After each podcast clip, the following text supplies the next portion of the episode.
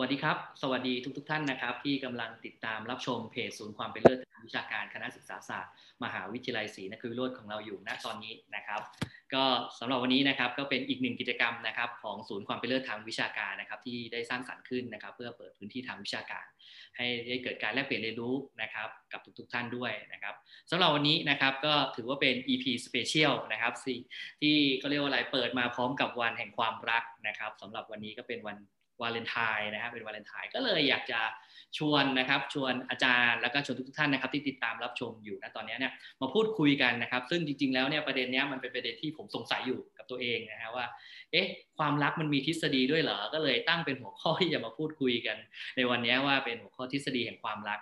นะครับเราก็เลยเชิญอาจารย์นะครับ ท่านอาจารย์นะครับที่มีความเชี่ยวชาญนะต้องมีความเชี่ยวชาญด้านความรักนะครับอยากให้อาจารย์ส้มแนะนำตัวเองแล้วกันนะครับ อาจารย์ส้มขออนุญาตเชิญเลยครับผม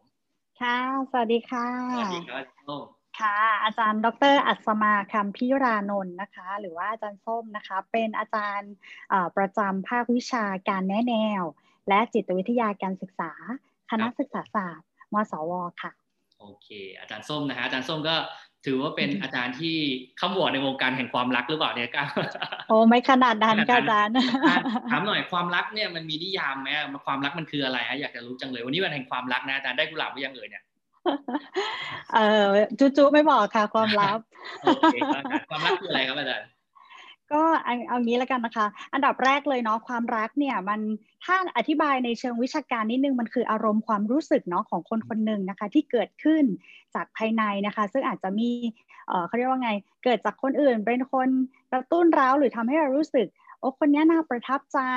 อยากรู้จักนะคะ เอ๊ะอยากเข้าไปใกล้ชิดสนิทสนม แล้วก็อาจจะ เอออยากเป็นแฟนจังเลยอะไรเงี้ย มันก็อาจจะได้ขนาดนั้นเนาะทีนี้นิยามรักของคนแต่ละคนก็จะไม่เหมือนกันนะคะ ต้องบอกแบบนี้ก่อนเนาะถ้าเป็นช่วงมัธยมเนาะอย่างนี้เนาะขออนุญาตแบ่งเป็น 3 ช่วงละกันนะคะ ตามช่วงวัย ถ้าเป็นมัธยมก็คือวัยรุ่นนะคะช่วงที่ 2 จะเป็นวัยผู้ใหญ่และช่วงที่ 3 ก็คือจะเป็นวัยคล้ายๆ ว่าอยู่กันมานานละวัยใกล้เกษียณละ หรือวัยชรานะคะ นิยามของ 3 วัยก็จะไม่เหมือนกัน นะคะ อันแรกเลยเนาะถ้าเป็นวัยรุ่นนะคะ วัยรุ่นมักจะบอกว่าความรักเหมือนรอยสักยังไงอาจารย์ยังไงครับผมงงงงไหมคะงงครับยังไงครับอธิบายหน่อยเจ็บปวดแต่สวยงามนี่เจ็บปวดครับเพราะว่าอะไรคะเพราะว่าในช่วงวัยรุ่นนะคะ ก็จะเป็นช่วงที่เหมือนกับว่าเขาเรียกว่าไงเป็นความรักครั้งแรกเป็น เหมือนเริ่มแอบชอบเนาะเพราะฉะนั้นความรักเนี่ยมันจะเกิดตั้งแต่มอต้นนะคะ เริ่มไปแอบชอบเขามีคนมาแอบชอบเราอะไรเงี้ยแอบปลื้มรุ่นพี่อะไรประมาณเนี้ยนะคะ เพราะฉะนั้นมันก็จะมีความรู้สึกแบบว่า โอ้มันตื่นเต้นมันเขินจังเลยอะไรเงี้ยเออมันรู้สึกใจเต้นตุบๆอะไรเงี้ยอันนี้คือจะเป็นความรักแบบวัยรุ่นใช่ไหมอาจารย์ใช่ใช่ก็คือเริ่มแรกนะคะซึ่งอันเนี้ยมันก็จะทำให้รู้สึกว่าเออ ความรักช่างมีอิทธิพลกับเราเหลือเกินอะไรเงี้ยค่ะ แล้วก็มันเป็นช่วงที่ลองผิดลองถูกเนาะเพราะว่าตามแนวคิดของท่านอาจารย์สเติร์นเบิร์กเนี่ยนะครับที่อยู่มหาลัยเยลนะคะเขาบอกว่าเออเราเนี่ยควรจะมีแฟนมาอย่างน้อยสามคนนะคะ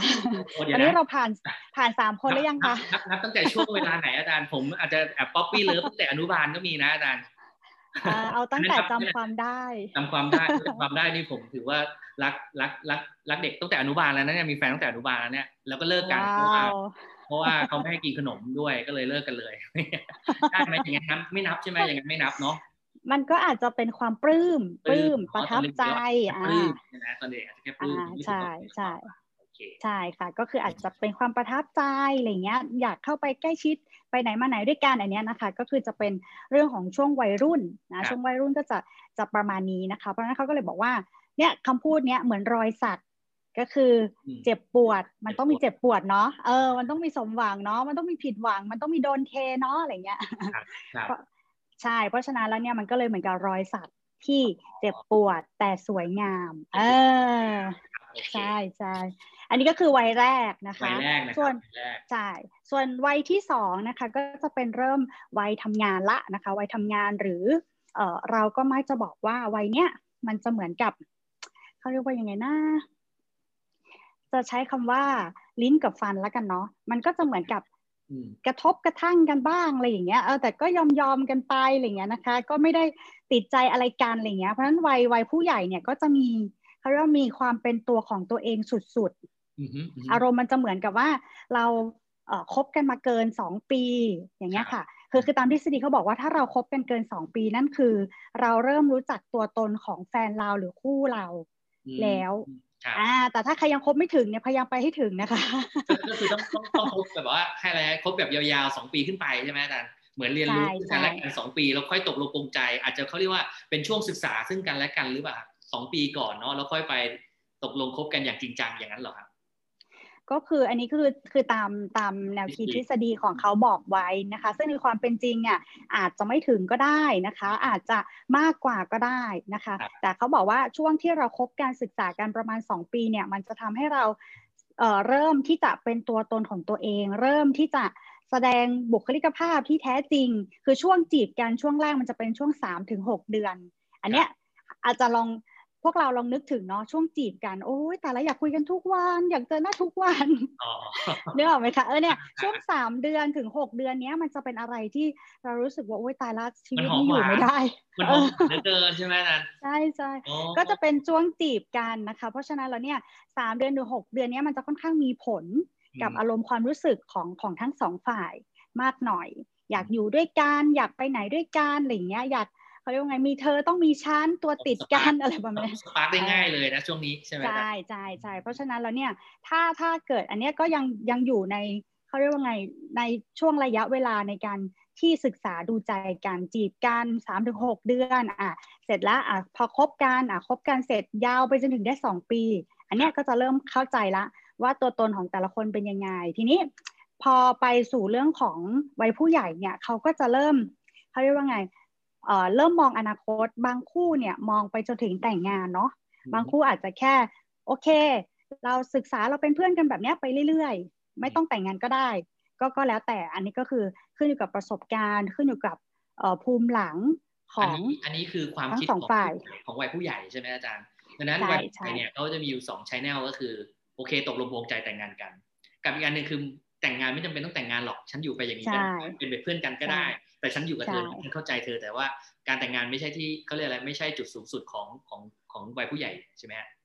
แต่ทั้งหมดทั้งมวลเนี่ยจะต้องเริ่มตั้งแต่วัยรุ่นวัยทำงานแล้วก็วัยผู้ใหญ่ถูกไหมฮะต่อเนื่องกันมา จริงจริงจริง ๆ ถ้าพวกเราเคยดู before Valentine มันจะเป็นหนังเรื่องหนึ่งอะค่ะที่อันนี้ถือว่าเป็นความรักที่ประสบความสำเร็จก็คือเจอกันตั้งแต่เด็กตั้งแต่เป็นวัยรุ่น แล้วก็จนมาถึงวัยเรียน แล้วก็สุดท้ายก็คือแต่งงานกันแล้วก็อยู่กันจนถึงแก่เท่า อ๋ออันนี้คืออ่าเลยอันนี้ก็คือคืออันนี้คือเป็นความรักในอุดมคตินะบอกก่อน เพราะว่าเพราะว่าในความเป็นจริงอะเราอาจจะไม่ได้เจอคนนี้คนแรกแล้วแต่งงานกับคนนี้เลยครับครับอ่าอย่างเงี้ยเพราะฉะนั้นอย่างตามทฤษฎีเขาบอกคืออย่างน้อยสามคนเนาะสามคนอ่าใช่เรียนรู้ในชีวิตเราเนี่ยต้องผ่านมาแล้วสามคน ใช่ใช่เราเดี๋ยวนับก่อนอะเดี๋ยวเอามือให้ช่วยนับโอเคครับสามคนนะนั่นแหละค่ะ ใช่ก็คือเขาบอกว่าอย่างเช่นคนแรกอย่างเงี้ยก็คือเป็นช่วงที่เรายังไม่รู้จักว่าเราจะต้องปฏิบัติกับคนรักยังไง เพราะฉะนั้นเนี่ยเราก็จะเป็นตัวเราสุดๆ ให้นึกถึงการที่เรามีแฟนคนแรกก่อน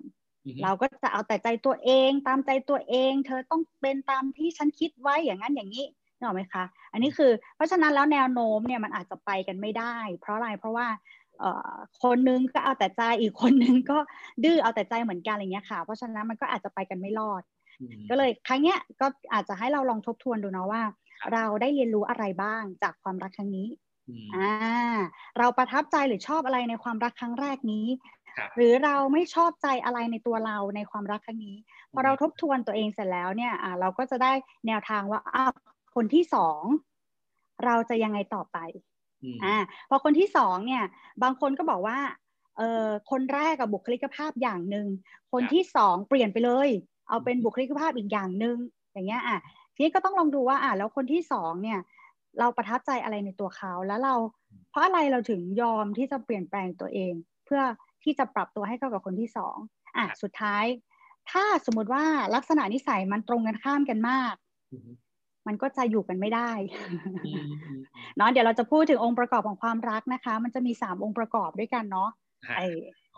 ส่วนหนึ่งหนึ่งในนั้นก็คือเรื่องของความใกล้ชิดจ้ะอ๋อแต่ว่าผมเคยเจอนะไอ้ที่อาจารย์บอกว่าจริง ๆ แล้วความรักเนี่ยบางทีบางอย่างเขาเนี่ยต้องชอบเหมือนกันถึงจะอยู่ด้วยกันได้ใช่ไหมแต่ว่าผมเคยเห็นอันนี้อันนี้อันนี้ดูจากสื่อต่างๆเนาะอาจารย์ก็บอกบางครั้งเนี่ยความรักจริงๆแล้วบางทีแบบถ้าคนต่างกันก็ได้นะเป็นความคิดผมนะคือคนหนึ่งชอบอ่าเขาเรียกอะไรชอบคือมันจะไม่ต้องแย่งกันมั้งอะไรเงี้ยชอบกินอันนี้แต่ฉันชอบกินอันนี้อ่าไม่ได้ไปกินเหมือนกันอะไรเงี้ย มันมันมีมีมีเหตุการณ์แบบนี้ด้วยใช่ไหมอาจารย์มีลักษณะแบบนี้มีมีค่ะ มีมันก็จะมีหลายแบบค่ะอาจารย์เอ่อขึ้นอยู่กับประสบการณ์ความรักของคนคนนั้นนะคะ บางคนอาจจะชอบคนที่ลักษณะคล้ายเราเพราะเราไม่ต้องปรับตัวมากอะไรเงี้ยเนาะอะหรือเอาง่าย ๆ ความใกล้ชิดสนิทสนมทำไมหมอจึงจะมีแฟนเป็นพยาบาลเสมออ๋อจริงเหรอเพราะอะไรครับเพราะช่วยกันใกล้ชิดใกล้ชิดสนิทสนมไงคะทำงานด้วยกันเออเอื้อเฟื้อเผื่อแผ่แบ่งปันกันนึกถึงกันอะไรเงี้ยเออ อย่างเงี้ยค่ะ หรือใช่ใช่หรือถ้าจะมีแฟนต้องหาอยู่ใกล้ๆนะต้องอยู่ใกล้ๆต้องอยู่เขาเรียกอะไรค่อยช่วยเอื้อเฟื้อซึ่งกันและกันอาจจะเห็นความดีซึ่งกันและกันนะตอนนั้นเรียนรู้กันไปใช่ไหมอาจารย์ค่ะหรืออาจจะอยู่ไกลกันก็ได้เนาะคือตอนนี้ระยะทางไม่ได้เป็นอุปสรรค แต่ว่าความรักระหว่างเราสองคนต่างหากที่เอ่อ ต่างฝ่ายต่างจะทำให้เราเกิดความไว้วางใจกันได้มากน้อยขนาดไหนอย่างเงี้ยค่ะเอออันนี้เป็นเป็นเป็นหัวข้อหนึ่งที่น่าสนใจนะคะ ก็คือเรื่องของความไว้วางใจ เป็นปัจจัยหลักสำคัญเลยถ้าเกิดสมมติว่าแฟนเราเคยนอกใจมาหนึ่งครั้งเนี่ย อันนี้เลยความไว้วางใจมันจะหายไปละนะคะเออเพราะฉะนั้นก็จะยากสำหรับคนที่คืออยู่ด้วยกันมาก่อนใช่ไหมถ้าคนใดคนหนึ่งเนี่ยเขาเรียกว่าอะไร มีผิดใจไป เปลี่ยนใจไป เปลี่ยนแปลงไป แล้วปรากฏว่าอีกคนหนึ่งจับได้ ความรู้สึกเหล่านั้นเนี่ยมันยังไงมันก็ไม่เหมือนเดิมถูกไหมอาจารย์ใช่ใช่ดังนั้นอยากมีความระแวงอ๋อต้องคือมีความระแวง ดังนั้นเมื่อความระแวงเนี่ยมันก็เลยเป็นต้นตอของความเขาเรียกอะไรความเล้าฉานหรือว่าเขาเรียกความเล้ารานใช่ไหมของคู่ชีวิตอย่างนี้ใช่ไหมถูกไหมใช่ใช่ก็จะเหมือนคอยจับผิด เอ๊เริ่มหยิบมือถือเข้าห้องน้ำด้วยบ่อยๆอะไรเงี้ยไม่ให้ดูมือถืออะไรเงี้ยเป็นความลับอะไรหรือเปล่านะอะไรเงี้ยก็จะเริ่มแบบสงสัยสังเกตจับผิดอ่าอย่างเงี้ยพอพอเริ่มจับผิดแล้วเนี่ยอันนี้จะตัวผู้หญิงหรือผู้ชายคนนั้นก็จะเริ่มรู้สึกไม่ดีกับคู่รักของเราแล้วว่ามันมันต้องแน่ๆมันต้องอีกแล้วอะไรเงี้ยดังนั้นการที่เราจะครองรัก ให้ยืนยาวประเด็นหนึ่งที่อาจารย์ได้ได้ได้ได้พยายามจะสื่อก็คือว่าคุณต้องไว้เนื้อเชื่อใจซึ่งกันและกัน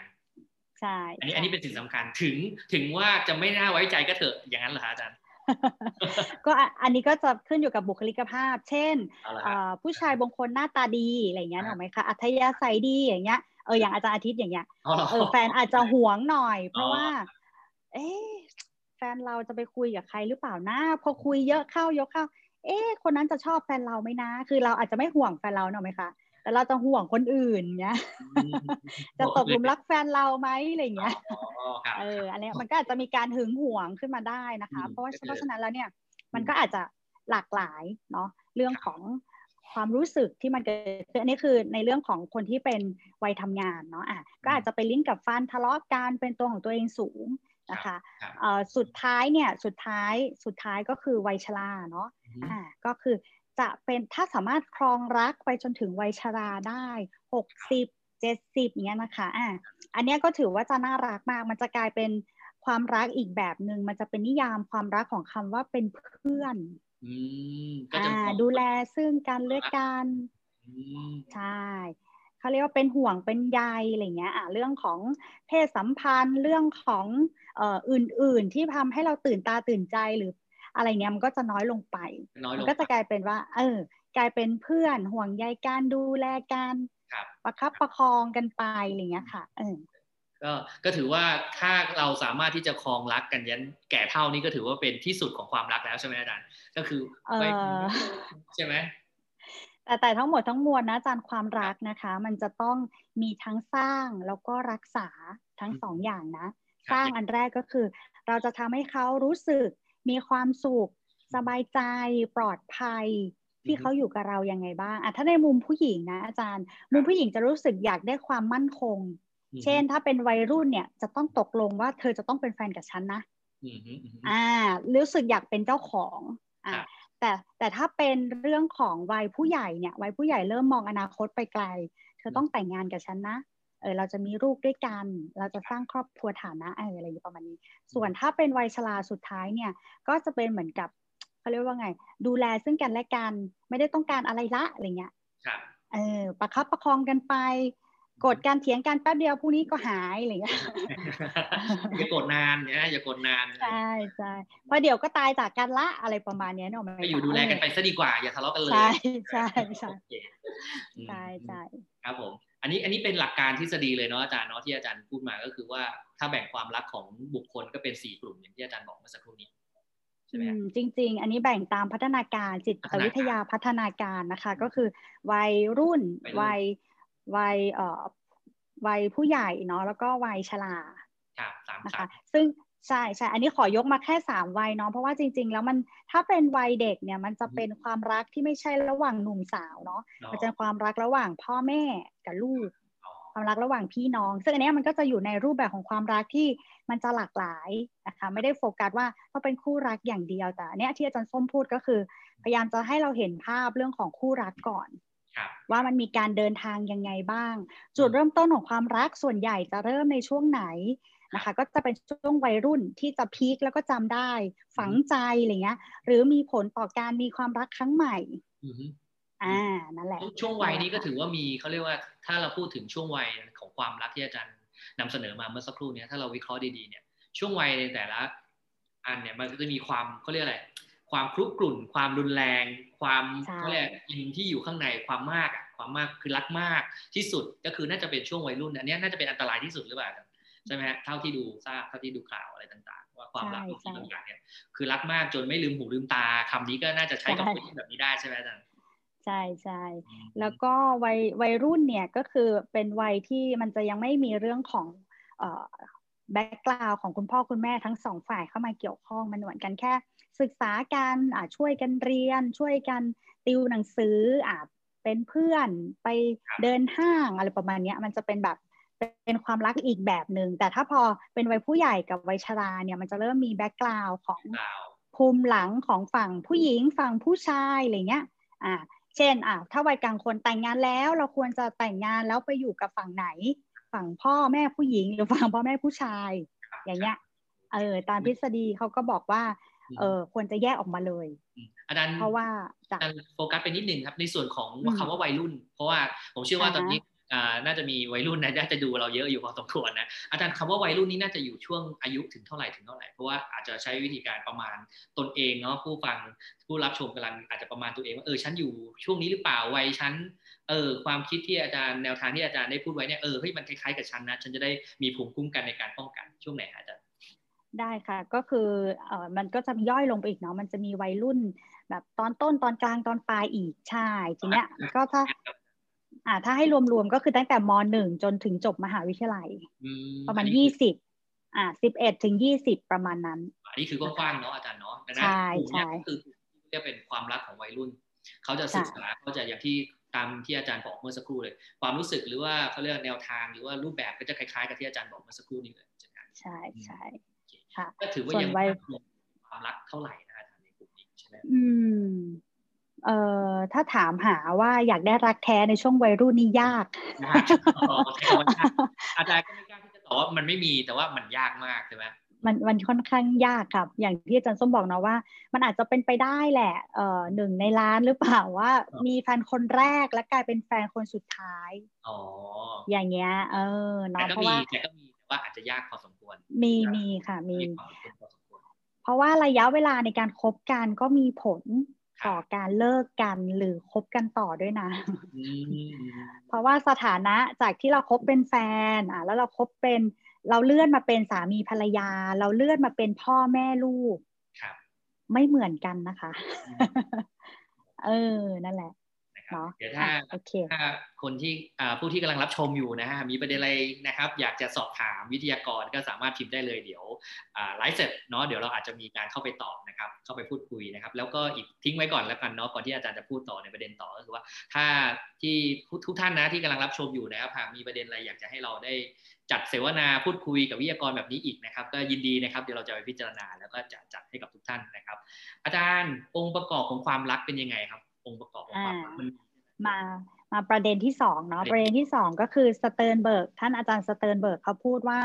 องค์ประกอบของความรักจะต้องประกอบไปด้วยสามองค์ประกอบด้วยกันใช่ค่ะ ซึ่งมันจะเป็นแบบสามเหลี่ยมสัมพันธ์นะคะอ่าเนาะซึ่งในแต่ละมุมเนี่ยในแต่ละมุมนะคะ ก็คือหมายถึงองค์ประกอบแต่ละเรื่อง อาจารย์ส้มขอพูดถึงอันแรกก่อนเนาะคือคำว่า passion passion ก็คือ ความหลงไหลเสน่หา เช่น เราเจอคนแรกเจอผู้ชายคนนี้โอ้เราปิ๊งเลยโอ้หล่อมากขาวสูงอ่านี่คือ passion คือชอบในสิ่งที่เราเห็นตรงหน้าอ่าขาวตีเกาหลีสมมุติเนาะสเปคสเปคคือคือเรียก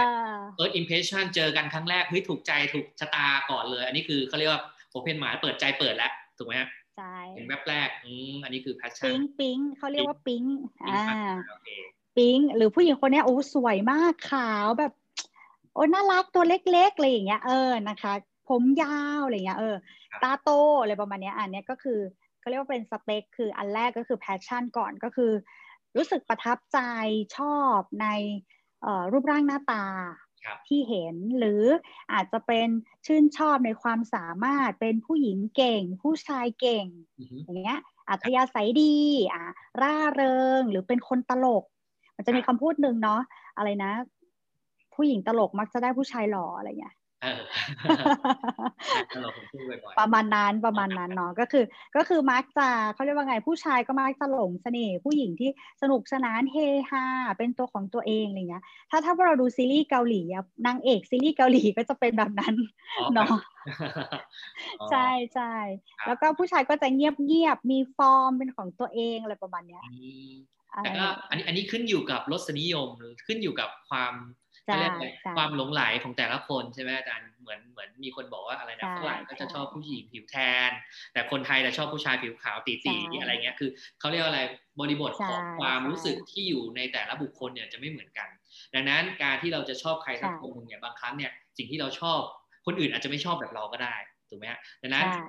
เราในฐานะที่เป็นมนุษย์เราก็ต้องไปแสวงหาสิ่งนั้นให้ได้ก่อนถูกไหมให้มีพัชชั่นตรงนั้นก่อนให้เจอตรงนั้นก่อนถูกไหมอาจารย์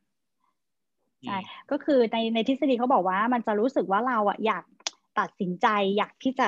มีใครมีสักคนนึงให้เรารักอะไรอย่างเงี้ยครับเออเหมือนเหมือนลูกศิษย์เคยถามอาจารย์ทำยังไงหนูโสดอะหนูอยากมีแฟนอะไรอย่างเงี้ยมีคำถามยากมากแล้วอาจารย์ตอบว่าไงเนี่ย ก็เลยก็เลยถามถามลูกศิษย์ไปว่าแล้วแล้วแล้วเราทำยังไงอะไรเงี้ยเออแนวทางที่ผ่านมาอะไรเงี้ยเออแล้วก็เขาก็เลยบอกว่าหนูก็ไม่มีอะไรค่ะหนูก็เรียนอยู่ในห้องเรียนไปมหาลัยกลับบ้านมหาลัยกลับบ้าน ก็เลยถามว่าแล้วหนูจะเจอใครยังไง ให้เขาลองทบทวนตัวเองเนาะว่าอ่าแล้ววิธีการยังไงที่จะทำให้เขาเนี่ยได้ไปเจอคนที่หลากหลายหรือเปิดตัว ให้คนอื่นมาประทับใจในตัวเราเนี่ย เราสร้างความประทับใจยังไง หรืออันดับแรก มีสองแนวหรือเปล่าหนึ่งไปแสวงหากับพรีเซนต์ตัวเองให้เขามาหาเรา ถูกไหมอาจารย์ได้ได้เหมือนว่าเราเราหนึ่งอย่างที่อาจารย์บอกก็คือนิสิตเนี่ยอาจจะแบบหนึ่งเขาไม่เจอใครเลย เมื่อเขาไม่เจอใครเนี่ยเขาก็ไม่รู้จักที่จะไปเจอพบปะผู้คนอะไรมันก็เลยเป็นโอกาสอันหนึ่งที่เขาจะไม่เจอใคร อันที่สองเขาไม่เปิดตัวเอง หรือว่าไม่ได้นำเสนอตัวเองหรือไม่พาตัวเองอย่างที่บอก ไม่พาตัวเองไปในที่ที่ที่ที่เขาควรจะ มีความอะไรทำให้คนอื่นปลื้มอะนึกออกไหมประมาณนั้นนะฟีลลิ่งแบบนั้นใช่ไหมสองแชร์แนวทาง เพราะฉะนั้นก็คือเปิดโอกาสให้ตัวเองได้ไปเจอเพื่อนต่างคณะต่างสาขาการทำกิจกรรมอะไรเงี้ยค่ะเออเนาะหรืออันดับแรกจนส้มมาก็จะถามก่อนว่าอ้าวแล้วสเปคของเราเป็นยังไง ต้องถามเขาก่อนนะสเปคคือแฟชั่นนะใช่นิสิตนิสิตเขาก็จะตอบนิสิตผู้หญิงเนาะเขาจะตอบแบบเนี้ย สูงขาวแบบตีอะไรเงี้ยแบบเกาหลีบางทีนิสิตก็พูดชื่อดาราเกาหลีมาเราก็ไม่รู้จักอะไรเงี้ยแล้วก็อ๋ออ๋อโอเคโอเคเนี่ยเอารูปให้ครูดูหน่อยอะไรประมาณนี้นะคะ ก็ก็เป็นการชวนคุยเนาะแล้วเพื่อจะได้ให้เขาได้ทบทวนเนาะว่าสเปคเขาเป็นยังไงเนาะแล้วแล้วตัวเขาอะคิดว่าเขาจะเป็นคนแบบที่ผู้ชายคนนั้นชอบได้ได้ยังไงนอกไหมคะ เช่นผู้ชายเกาหลีเหล่านั้นน่าจะชอบผู้หญิงแบบไหนแบบไหน อ่า แล้วตัวเองอะ เป็นได้ไหมเป็นแบบนั้นได้ไหมจากที่เขาชอบใช่ใช่ได้ไหมเรามีอะไรที่จะนำเสนอเขาพรีเซนต์ให้กับอ่าใช่ใช่ก็คือเป็นการทบทวนตัวเองหาข้อดีหาจุดเด่นนะคะ หรือเราอาจจะลองให้ให้นิสิตทบทวนว่าเราจะเสริมสร้างจุดเด่นหรือความน่าสนใจในตัวเรายังไง เช่น เราเล่นดนตรีเป็นไหม เราเล่นกีฬาอะไรโดดเด่นบ้างอะไรประมาณเนี้ยมันมันก็ยากเหมือนกันอาจารย์คือบางทีคนสองคนนะเนาะอีกคนหนึ่งชอบ สมมุตินะผู้หญิงชอบมากเลยคนนี้โอ้ยถูกสเปคฉันเลย แต่ไอคนที่เขาชอบเนี่ย ไม่ใช่เลย มันมันยากมากที่จะมาจูนเพื่อที่จะเข้าหากันเนี่ย ดังนั้นการมีความรักไม่ใช่เรื่องง่ายเลยนะนะการที่เราจะบางครั้งเนี่ยทุกอย่างหมดเลยทั้งสองคนหมดเลยแต่สิ่งหนึ่งที่มันไม่ได้ก็คือเรื่องของอะไรนะinner ที่อยู่ภายในเขาเรียกว่าไลฟ์สไตล์ของแต่ละคนหน้าตารูปร่างหน้าตาอันนี้คือเขาเรียกว่าภายนอกสิ่งที่เราเห็นใช่ใช่ใช่ ใช่เป็นเป็น passion เนาะเป็นสิ่งที่ประทับใจหลงใหลจากการเห็นรูปลักษณ์ภายนอกนะคะอะองค์ประกอบที่สองก็คือ intimacy นะคะก็คือความใกล้ชิดสนิทสนมนะคะพอเราประทับใจโอ้ผู้ชายคนนี้หรือผู้หญิงคนนี้แล้วอะเราจะรู้สึกว่าเราอยากรู้จักเขามากขึ้น เอ๊บ้านเขาอยู่ไหนนะเขาชอบทานอะไรนะอะไรเงี้ยเออเนี่ยเราจะเริ่มเข้ากระบวนการของการจีบกันเนอะไหมคะ เริ่มโทรไปคุย วันนี้เป็นยังไงบ้างกินข้าวหรือยังอะไรเงี้ยอ่านะคะ การบ้านเยอะไหมอะไรเงี้ยอ่า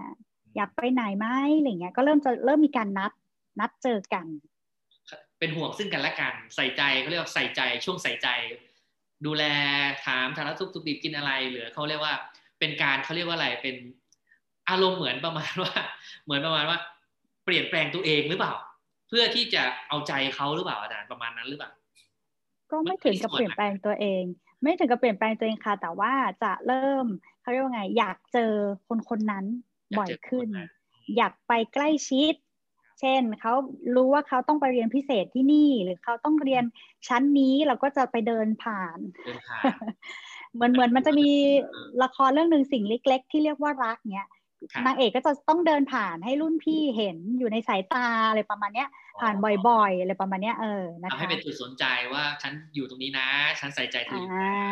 ใช่ใช่ก็อยากจะไปใกล้ชิด อยากทำความรู้จักให้มากขึ้น อยากเจออย่างเงี้ยช่วงช่วงที่จีบกันใหม่ๆจะอยากเจอจะอยากคุยเนี่ยมันจะเป็นความรู้สึกกระวนกระวายใจรู้สึก ว่าอยู่ไม่ได้ เหมือนมันจะมีคำพูดหนึ่งไม่เห็นหลังคาบ้านเธอนอนไม่หลับเลยเนี่ยแค่แบบว่าผ่านผ่านผ่านหน้าบ้านก็ยังดีไม่เห็นเจ้าเจ้าของบ้านหน้าบ้านยังดีอย่างนั้นใช่ไหมใช่ใช่อะไรประมาณอย่างนั้นอะไรเงี้ยค่ะมันก็จะเป็นอารมณ์แบบนั้นอยู่ก็เกิดเป็นใช่ใช่ใช่ก็ก็จะอยากใกล้ชิดสนิทสนม อยากทำความรู้จักเอามีมีพี่น้องไหมอะไรเงี้ย เวลาว่างชอบทำอะไรอะไรเงี้ยเป็นช่วงศึกษานะคะ ถ้าสมมติว่าโอเค เออโอ้มันใช่อะ มันใช่สเปคเราเลย เวลาว่างเขาเขาชอบอ่านหนังสือ เขาชอบเล่นเกม เขาชอบเดินห้าง เขาชอบเล่นดนตรีอะไรเงี้ย เออเขาชอบเต้น cover อะไรเงี้ย เขาชอบเล่นติ๊กตอกเลยเราก็จะทำตามเขาด้วยอะไรอย่างเงี้ย เราก็จะทำตามเราก็จะเราก็จะไปส่องเขาไปส่องเขาไปส่องนะนึกว่าเราทำตามแผนเขาเออ แอบไปดูอะไรเงี้ยค่ะ คืออยากรู้อะไรชีวิตความเคลื่อนไหวเกี่ยวกับตัวเขา อันนี้ก็คือเป็นช่วงอยากใกล้ชิดสนิทสนมเนาะอันสุดท้ายนะคะอองค์ประกอบอันสุดท้ายก็คือคอมมิชเมนต์พอเราคุยกันจีบกันไปได้อะหกเดือนละอะไรเงี้ยนะคะฝ่ายชายก็อาจจะเริ่มรู้สึกว่าไม่ได้อะฉันอยากให้เขารับรักฉัน ฉันอยากแบบเป็นแฟนกับเขาอะไรเงี้ยเออแต่ผู้ชายต้องมั่นใจก่อนนะว่า ผู้หญิงดูมีแนวโน้มนะว่าแอบชอบด้วยนะ อะไรอย่างงี้ใช่ไหมอ่าใช่ดูมีใจอะไรเงี้ยนะคะเออคือคือต้องต้องใช้วิธีการคาดเดาเอาพอสมควรนะอาจารย์ว่าเฮ้ยเขามีใจแล้วนะ อะไรอย่างเงี้ยเพราะบางทีถ้าแบบว่าเฮ้ยไม่ยากเขามีใจปุ๊บเสร็จปุ๊บผมชอบคุณนะ แล้วปรากฏว่าเขาปฏิเสธนี่คือแบบว่าไม่ไหวเลยนะ ถูกไหม ผิดพลาดผิดหวังแล้วก็ต้องตัดความรู้สึกนั้นออกไปโดยเด็ดขาดจะกลายต้องอยากอะไรนะจากความรักจะกลายเป็นความแค้นโดยทันทีหรือเปล่าอาจารย์ดังนั้นการที่เราจะเข้าสู่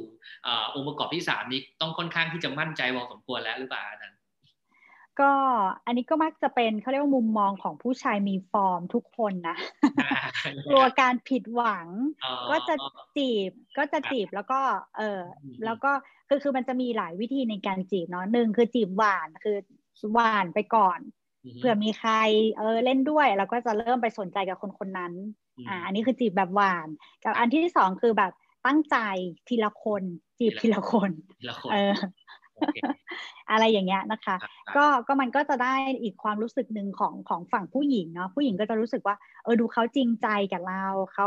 คุยกับเราคนเดียวอะไรเงี้ยให้นึกถึงเนาะว่า ถ้าเราเป็นผู้หญิงแล้วมีผู้ชายมาคุยกับเรา และเขาไม่ได้คุยกับเราคนเดียวอะ่ะ เขาคุยกับคนอื่นด้วยคุยกับเพื่อนเราด้วยอย่างเงี้ย อันนี้น่ากลัวหนักก็ไปอีกสรุปว่าจะลงเอยที่เราหรือลงเอยที่เพื่อนอ๋ออันนี้อาจต้องระวังนะเหมือนเหมือนเหมือนเหมือนในตลกนะที่เขาพูดกันเหมือนในหนังบางทีว่าอุ้ยแอบชอบคนนี้สุดท้ายเพื่อนเพื่อนเอาไปเอาไปรับประทานอะไรเงี้ยเพราะว่าเพราะว่าอะไรเพราะว่าบางทีแบบมีโมแต่วางฟอร์มไงนั้นโมแต่วางฟอร์มกันมากสุดท้ายแล้ว ไม่ยอมเปิดตัวสักทีนะฉันเอาไปละเธอนั่นวางฟอร์มไปเลยแล้วกัน ก็มีเหมือนกันใช่ไหมในรูปแบบนี้ อีกอันนึงอีกอันนึงก็คือมันเกิดเป็นทฤษฎีทางด้านการวางเงื่อนไขของพาร์ทลอฟอะค่ะ ก็คือแม่สื่อแม่ชักเนี่ย อาจจะเป็นคนที่อยู่ตรงกลางเนี่ยไหมคะ เออ คอยที่จะไปรับตัวอย่างเช่นตัวอย่างเช่น สมมติว่าจะมีคนมาจีบอาจารย์ส้มอย่างเงี้ย แล้วก็ให้เพื่อนผู้ชายอีกคนนึงเอาขนมมาให้อาจารย์ส้มอ่าปรากฏอาจารย์ส้มเห็นหน้าเพื่อนผู้ชายไม่ได้เห็นหน้าคนที่จีบอาจารย์ส้มเนาะ ครับครับ อ่า เพราะฉะนั้นหน้าเพื่อนผู้ชาย เพื่อนเพื่อนผู้ชายคนนั้นควบคู่กับของขวัญ บ่อยเข้าบ่อยเข้าอาจารย์ส้มชอบคนคนนั้นนะที่เป็นแม่สื่อแม่ชัดนะไม่ได้ชอบผู้ชายที่เป็นคนจีบอาจารย์ส้มเนาะใช่ใช่พอนึกออกไหมคะนี่คือการวางเงื่อนไขสำเร็จแล้วเพราะเราไปเห็นหน้าเขาเพราะว่าแม่สื่อมันจะใกล้ชิดมากกว่าอยู่โดยโดยโดยธรรมชาติอยู่แล้วอย่างเงื่อนไขอันนึงเนี่ยอาจารย์บอกว่าความใกล้ชิดอะ ถูกไหมความใกล้ชิดความสบายใจ เมื่อเรามีความใกล้ชิดกับใครสักคนเนี่ยมันจะโอเพนมาคือมันจะมีความรู้สึกว่าสบายใจจังเลยคุยกับคนนี้ มันจะไม่มีบางสิ่งบางอย่างคอยกั้นอยู่ ดังนั้น ความสัมพันธ์ระหว่างแม่สื่อหรือว่าคนนำสื่อเนี่ยมันจะเขาเรียกมันจะมีความแตกต่างกันพอสมควรใช่ไหมใช่เพราะฉะนั้นห้ามใช้แม่สื่อนะคะลุยเลยลุยเดียวเลยนะ ต้องจีบเองนะคะเนาะได้ทั้งได้ทั้งได้ทั้งหญิงและชายใช่ไหมนัน ใช่ใช่เพราะว่าสมัยนี้ สมัยนี้ผู้หญิงก็จีบผู้ชายก่อนได้นะ ไม่แปลกนะคะเพื่อเท่าเทียมกันใช่แล้วรักออนไลน์อาจารย์มีประเด็นอยากจะถามอาจารย์ด้วยรักออนไลน์มันมีแท้แน่นอนไหมเนี่ยรักออนไลน์เอาไว้เดี๋ยวตอนในท้ายเดี๋ยวค่อยถามก็ได้เผื่อมีมีสิทธิ์มีมาปรึกษาอาจารย์หรือเปล่า ตอนนี้มีแอปเยอะมากเลยอาจารย์ ไม่ว่าจะเป็นใช่ใช่ที่เป็นเหมือนกับว่ามีผู้ชายผู้หญิงในละแวกกี่ร้อยเมตร อะไรอย่างเงี้ย ต้องไปเราสามารถอะไรเงี้ยด้วยเปล่าใช่ไหมเราเราสามารถคุยได้ คุยอย่างเดียวได้หรือนัดเจอได้ หรือไม่ได้นัดเจออย่างเดียวนัดไปมีเพศสัมพันธ์อย่างเดียวก็ได้นะน่ากลัวนะอาจารย์ออนไลน์น่ากลัวอันนี้เพราะว่าผมว่ามันข้ามขั้นทุกอย่างเลยนะมันข้างขั้นทุกอย่างเนี่ยแต่ที่อาจารย์บอกมาจะต้องเริ่มจากขั้นที่หนึ่งเริ่มจาก passion ความชอบความอะไรบางทีเขาใช้โปรไฟล์ปลอม ถูกไหมใช้รูปปลอมมาโอเค คนเกิด passion อันที่สองการพูดคุยแต่เนี้ยเมื่อก่อนเนี่ยการพูดคุยเราจะเจอกันแบบ private ตัวต่อตัว หรือว่าจากการเห็นตัวเป็นๆอะไรอย่างเงี้ยใช่ไหมแต่เนี้ยการพูดคุยมันเปลี่ยนบริบทไป มันเป็นการพิมพ์ข้อความมันเป็นการโทรศัพท์ มันไม่เคยการเห็นเห็นหน้าหรือบางครั้งเนี่ยโอเคโปรไฟล์อีกคนนึงแต่ว่าอีกคนนึงเป็นคนพิมพ์อย่างเงี้ย สุดท้ายแล้วนัดเจอกันไม่ไม่เปลี่ยนอย่างที่หวังมันก็จะมีประเด็นอย่างเงี้ยอยู่เป็นปัญหาอยู่ ดังนั้นการการการมีแฟนออนไลน์นี่ก็ค่อนข้างที่จะน่ากลัวนะแต่การหาคู่ออนไลน์ก็ค่อนข้างน่ากลัวก็ค่อนข้างไม่ปลอดภัยนะคะ แต่ว่าก็จะมีบางคู่ที่ลงเอยด้วยการแต่งงานก็มีนะคะ เออใช่ก็ก็มันก็ไม่ถึงกับเลวร้ายเนาะแต่เพียงแค่ว่ามันอาจจะไม่ค่อยปลอดภัย แล้วก็มันอาจจะมีปลอมค่อนข้างเยอะหน่อยอะไรเงี้ยอาจจะต้องระมัดระวัง ดังนั้นก็อาจจะต้องใช้ระยะเวลาพอสมควรเนาะใช่ใช่ความรักไม่ได้เป็นเรื่องที่ต้องรีบ ต้องค่อยๆเรียนรู้กันไปอันนี้คำคำทำที่อาจารย์ส้มพูดดีมากเลย ความรักมันไม่ต้องเร่งรีบมันต้องคือการเรียนรู้ผมกำลังคิดนิยามก็คือความรักมันคือการเรียนรู้ การเรียนรู้ในทุกช่วงขณะการเรียนรู้ตั้งแต่ต้น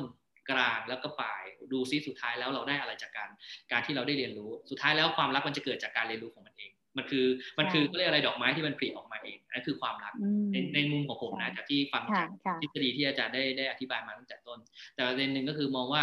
เมื่อไหร่ก็แล้วแต่ถ้าความรักมันเร็ว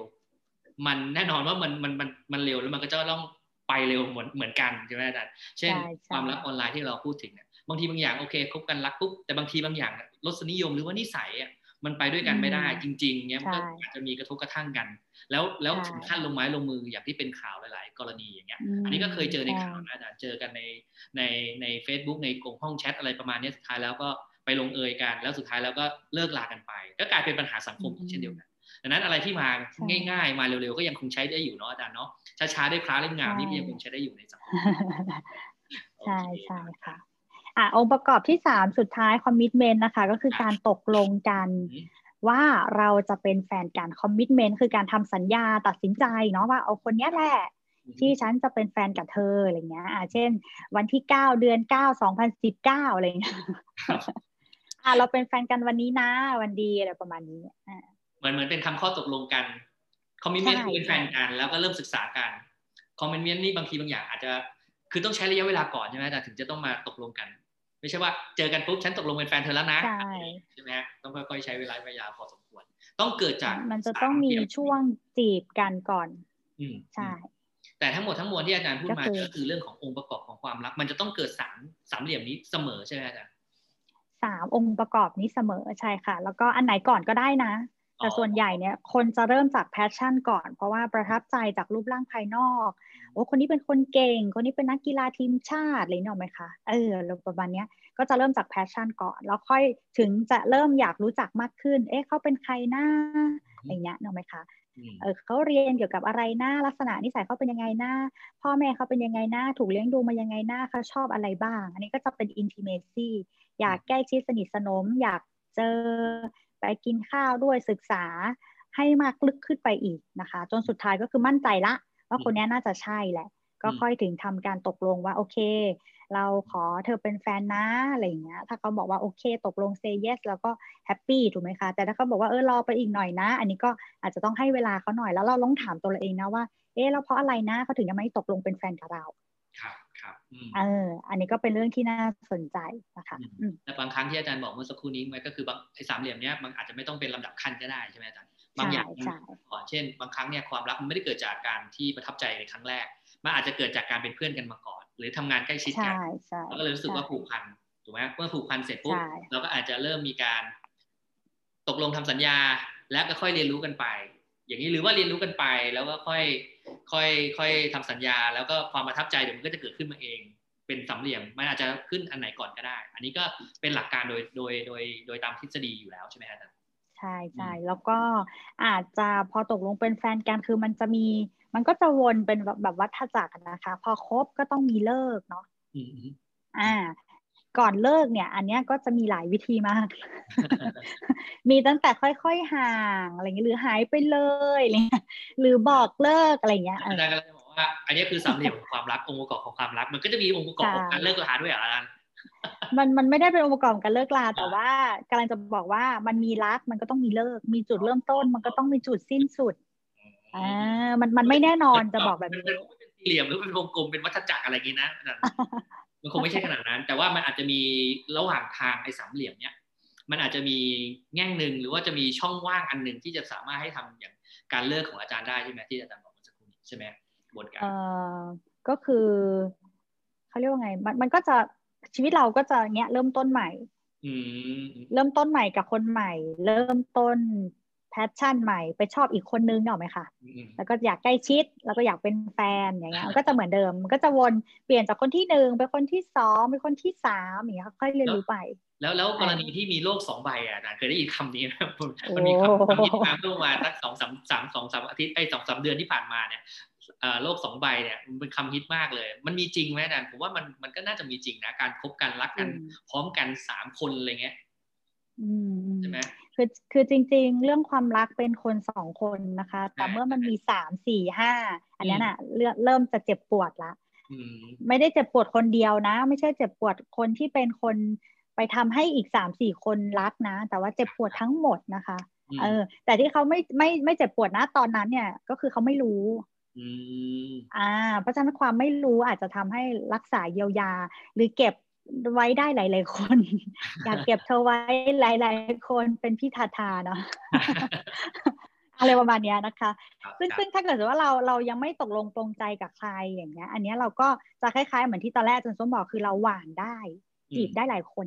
อ่า อย่างเงี้ย แต่ถ้าเกิดสมมติว่าเราจีบได้หลายคน เราก็ต้องกลับมาถามตัวเองเนาะว่าเราเหนื่อยไหมมีนะไม่ใช่ไม่มีนะเออนิสิตก็บางคนก็โอ้โห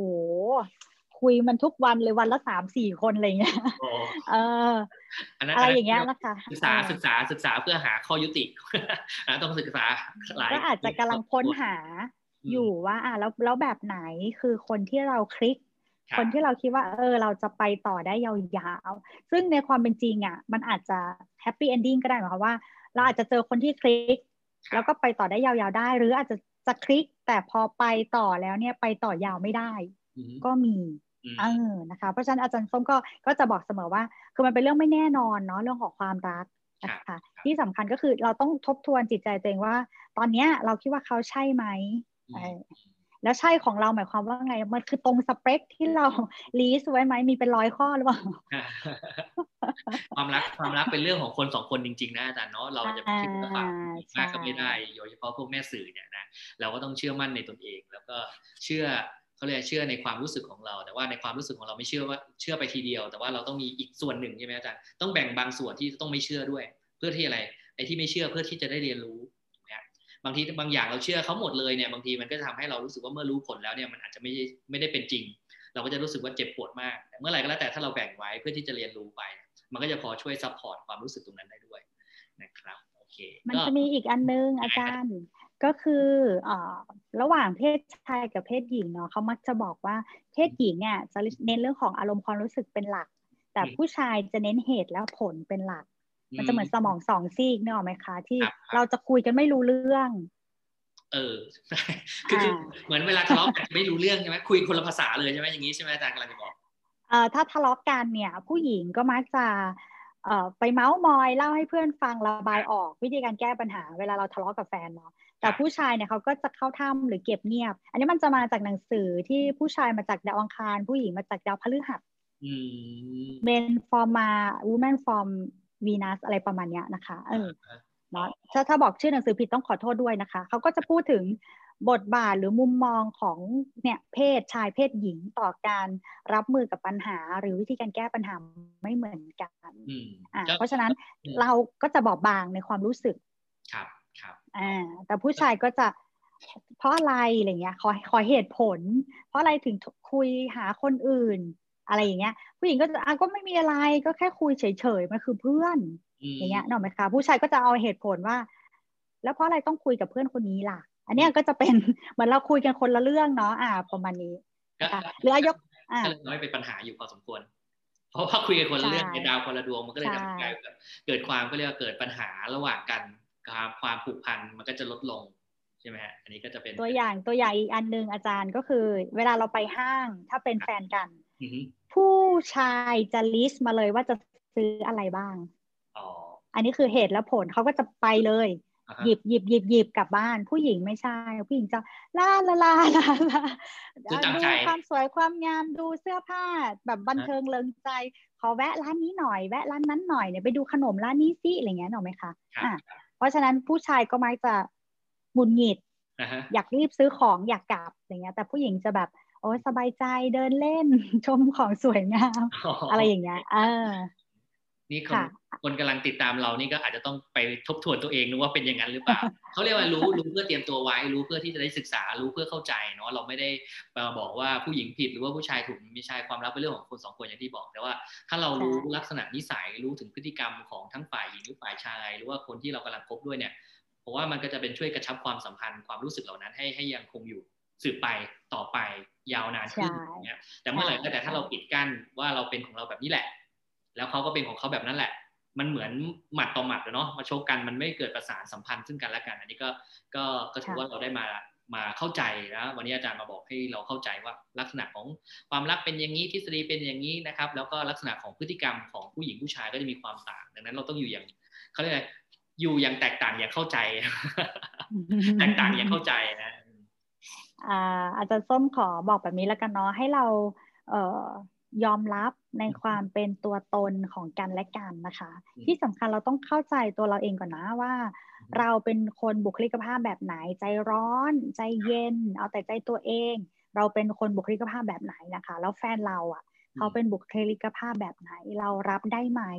ในสิ่งที่เป็นตัวตนของเขาเนาะถ้าเรารับได้โอเค แล้วก็อยู่ต่อกันได้ยาวๆ แต่ถ้าเรารู้สึกว่าโอ๊ย เออเราไม่ชอบคนที่สมมติว่าผู้หญิงอะมักจะไม่ชอบผู้ชายที่หงุดหงิดเสียงดังโวยวายเอะอะอะไรเงี้ย ผู้หญิงมักจะชอบผู้ชายที่ดูแลอ่อนโยนอะไรเงี้ย ดูทนุถนอมเรา ดูเออเป็นห่วงเทคแคร์ให้เกียรติผู้หญิงอะไรประมาณเนี้ย อันนี้คือจะเป็นเออเขาเรียกว่าอุดมคติเนาะผู้ชายในอุดมคติ ส่วนผู้ชายเนี่ยผู้ชายก็จะแบบ ก็อาจจะมีหลายสไตล์อาจจะชอบผู้หญิงที่ลุยลุยอาจจะชอบผู้หญิงที่ปกป้องได้ ปกป้องผู้ชายได้เออเดี๋ยวนี้มันก็มีนะอะไรแบบนี้นะคะมีเคยเห็นอยู่เหมือนกันผู้หญิงเป็นผู้นำผู้ชายเมื่อก่อนผู้ชายเราจะนี้เข้าใจว่าผู้ชายต้องเป็นผู้นำตลอดถูกไหมจะพาทั้งไหนผู้หญิงคอยเป็นผู้ตามเป็นผู้อ่อนแอผู้ชายเป็นผู้ปกป้อง แต่เดี๋ยวนี้สลับกันนะสังคมมันเปลี่ยนไงอาจารย์ใช่ไหมเมื่อสังคมเปลี่ยนเนี่ยบางสิ่งบางอย่างผู้ชายเป็นอยู่กับบ้านก็มีนะทำงานบ้านคุณรับผิดชอบบ้านไปเดี๋ยวฉันหาเงินเอง เพราะว่าอะไรเพราะเดี๋ยวนี้ผู้หญิงเก่งเยอะถูกไหมอาจารย์ผู้หญิงเป็น working woman เยอะ แล้วก็สามารถที่จะเขาเรียกว่าอะไร ฉันไม่จำเป็นจะต้องมีผู้ชายก็ได้ ฉันสามารถอยู่ได้อย่างสบายๆสวยๆรวยๆอย่างนี้เลย อันนี้คือความเขาเรียกอะไรเป็นค่านิยมของของผู้หญิงรุ่นใหม่ด้วยนะ อันนี้ อันนี้แอบเห็นนิสิตหลาย ๆ คนแล้วก็เพื่อนๆหลาย ๆ คนของผมเนี่ยจะเป็นลักษณะแบบนั้นนะฉันฉันใช้เงินของฉัน ฉันหาเงินมาของฉันเอง ฉันใช้เงินเอง แล้วก็ไม่ค่อยคิดที่จะการสร้างครอบครัวเท่าไหร่ เดี๋ยวนี้รสนิยมหรือว่าเขาเรียกว่าอะไรค่านิยมของการมีคู่เนี่ยเริ่มน้อยลงนะอาจารย์ในสังคมไทยใช่ใช่การแต่งงานน้อยลง แต่ว่าการอยู่ร่วมกันเนี่ยมากขึ้นแล้วการเลิกลามากขึ้น คืออยู่ร่วมแล้วก็เลิกอยู่ร่วมแล้วก็เลิกมากขึ้นนี่อันนี้ก็เป็นวิวัฒนาการของสังคมด้วยเหมือนกันเนาะอาจารย์เนาะใช่ใช่อันนี้ก็มีสถิติมาแล้วค่ะอาจารย์ว่าเอ่อคนไทยแต่งงานช้าลง แล้วก็มีลูกน้อยลง จากเดิมที่เราจะมีลูกกันสองคนถูกไหมคะ ตอนนี้ก็เหลือหนึ่งคน ตอนนี้แต่งงานแล้วไม่มีลูกอย่างเงี้ยเออจริงนะก็คือแต่งงานแล้วไม่ต้องมีลูกก็ได้ ไม่เป็นไรแล้วฉันอยู่กับสองคนตายายแล้วเดี๋ยว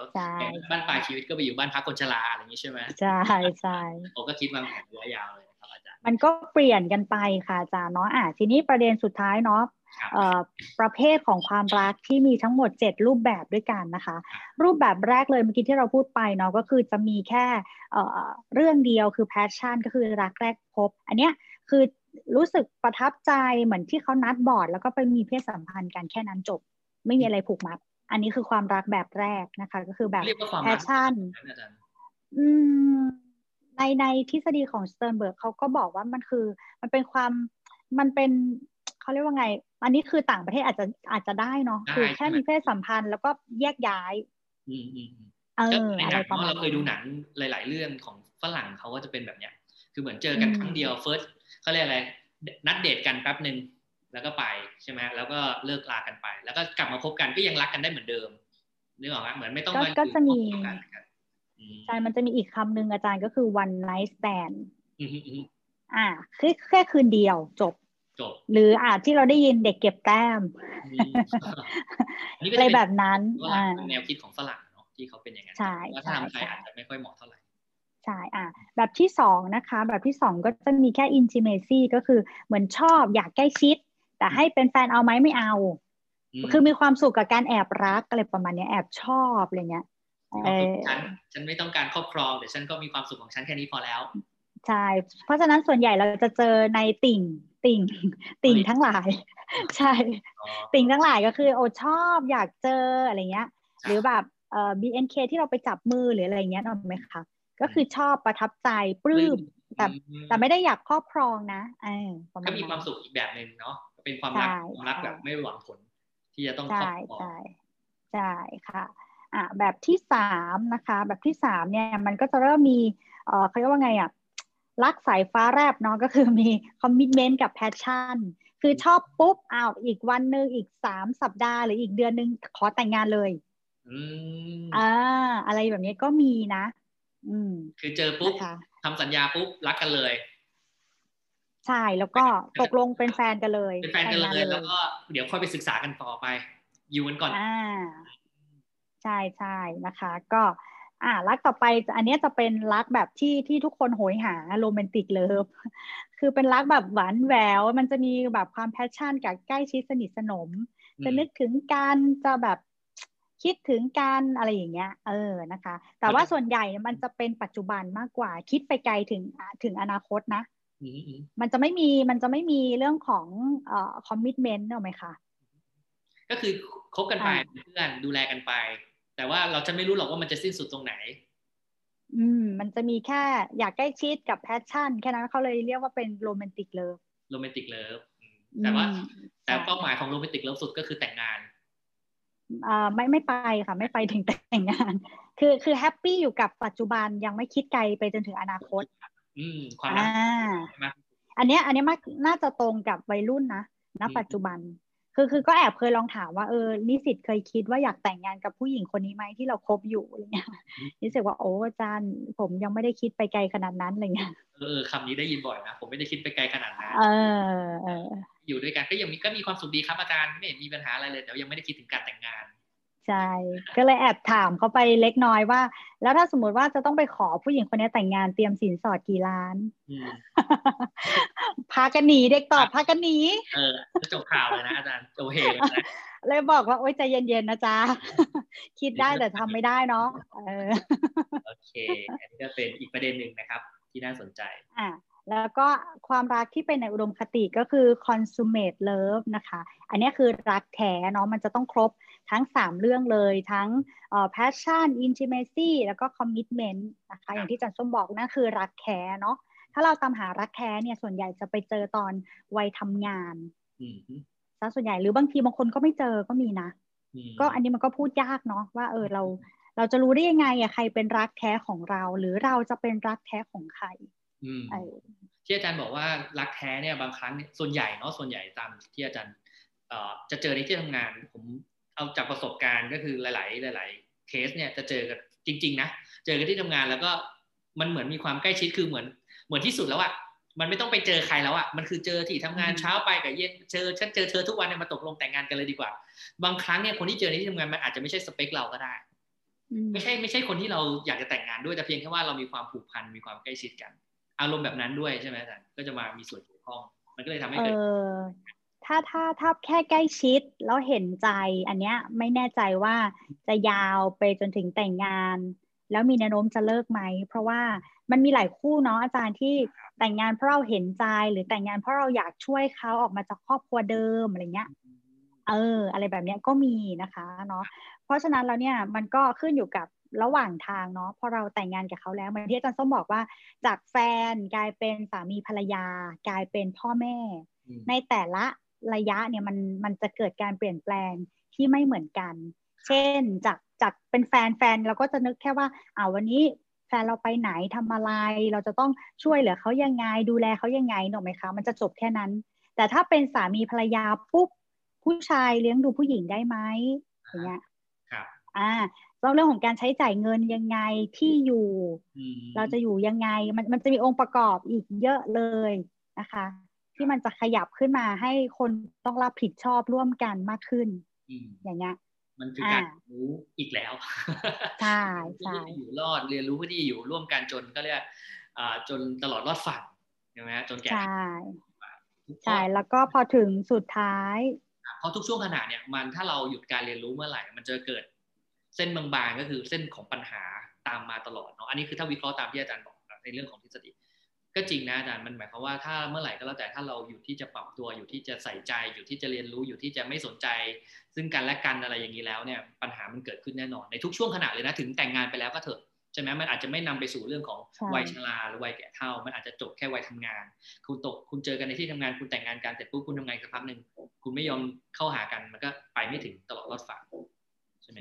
เพราะฉะนั้นมันจะเป็นเรื่องของการค่อยๆ ปรับปรับ จูนเข้าหากันนะคะ ถ้าสมมติเราปรับจูนเข้าหากันได้ แล้วเราสบายใจไม่เสียความเป็นตัวของตัวเองอย่างเงี้ยโอเค เราก็ไปต่อได้เนาะทีนี้มันเหมือนมันแก้ที่อาจารย์ส้มพูดเนาะว่า แล้วถ้าเกิดไปสู่ช่วงที่เป็นเขาเรียกไงวัยชราเนาะความรักมันก็จะอีกอีกแบบหนึ่งเป็นการเอ่อพอเราเป็นพ่อแม่ขอโทษที เมื่อกี้เริ่มจากเอ่อเป็นแฟนใช่ไหมคะ อันที่หนึ่งเราเป็นแฟน อันที่สอง อันที่สองเป็นสามีภรรยาเนาะอะอันที่สามเป็นบทบาทพ่อแม่ลูก เป็นพ่อเป็นแม่อะเพราะฉะนั้นบทบาทที่สามการเป็นพ่อแม่เนี่ยมันจะต้องเอ่อคุยกันเรื่องลูกเนาะเอาพัฒนาการลูกเป็นยังไงอะไรเงี้ยเออต้องลูกต้องเรียนโรงเรียนอะไรอะไรเงี้ย จะเลี้ยงลูกยังไง ให้ลูกเป็นเด็กที่เก่งเอาตัวรอดได้อะไรเงี้ยหนอไหมคะตามทันคนอันนี้คือสิ่งที่พ่อแม่เราอะจะต้องเป็น เราจะต้องคิดต่อว่าเราจะทำยังไงให้ลูกเราปลอดภัย นี่คือความห่วงในความเป็นพ่อแม่ เออเป็นอีกมิติหนึ่งในการพูดคุยกันระหว่าง ระหว่างสองคน จะเป็นโอเค ครับผมรูปแบบต่อไปเลยครับอาจารย์ส้มอะหมดแล้วนะคะหมดแล้วนะโอเค อันนี้ก็จะเป็นรูปแบบของความรักนะที่อาจารย์ได้นำเสนอถือว่าถือว่าที่อาจารย์พูดมาตั้งแต่ต้นจนถึงณตอนนี้ก็ มันคือเรื่องของทฤษฎีความรักเนาะตามหัวข้อที่เราพูดคุยกันเนาะบางเรื่องบางอย่างมันดู มันดูอาจจะดูเบาๆ แต่ว่าถ้าเรามาวิเคราะห์จริง ๆ หรือว่ามาดูในดีเทลจริงๆเนี่ยมันมันน่าสนใจในทุกช่วงขณะของการของการเกาะร่างสร้างตัวเพื่อให้มันเป็นความรัก แล้วการรักษาความรักยังไงให้มันคงอยู่แล้ว คงอยู่แบบแบบแบบนะแบบยาวยาวนาน ยาวมาก ยาวจนแก่เท่ายาวจนชรามันเป็นเรื่องของการเขาเรียกเป็นการเรียนรู้ชีวิตคนทั้งชีวิตเลยนะอาจารย์แค่เขาพูดเรื่องแค่ความรักอย่างเดียว ใช่ไหมเพราะว่าบางอย่างเนี่ยมันมีปัจจัยหลาย ๆ ปัจจัยที่ทำให้ความรักสั่นคลอนไปพอสมควรนะไม่ว่าจะเป็นมือที่สามก็ดีหรือว่าเรื่องรายได้ หรือว่าเรื่องอาชีพ เรื่องระยะห่างอะไรต่างๆเหล่านี้ดังนั้น คนสองคนเนี่ยต้องเรียนรู้ซึ่งกันและกัน แล้วก็อันหนึ่งก็คือว่าคุณจะต้องเขาเรียกว่าอะไรต้องประคับประคองเนาะไม่ใช่ว่าฝ่ายใดฝ่ายหนึ่งคอยประคับประคอง คุณจะต้องช่วยกันประคับประคองทั้งสองคนใช่ไหมอาจารย์มันถึงจะอยู่รอดเนาะในมุมมองของของผมและในมุมมองของนักจิตวิทยาควรจะเป็นเช่นนั้นใช่ไหมอาจารย์ ก็อาจารย์ส้มก็ก็ยังย้ำอยู่สองเรื่องนะคะ คือการสร้างและการรักษา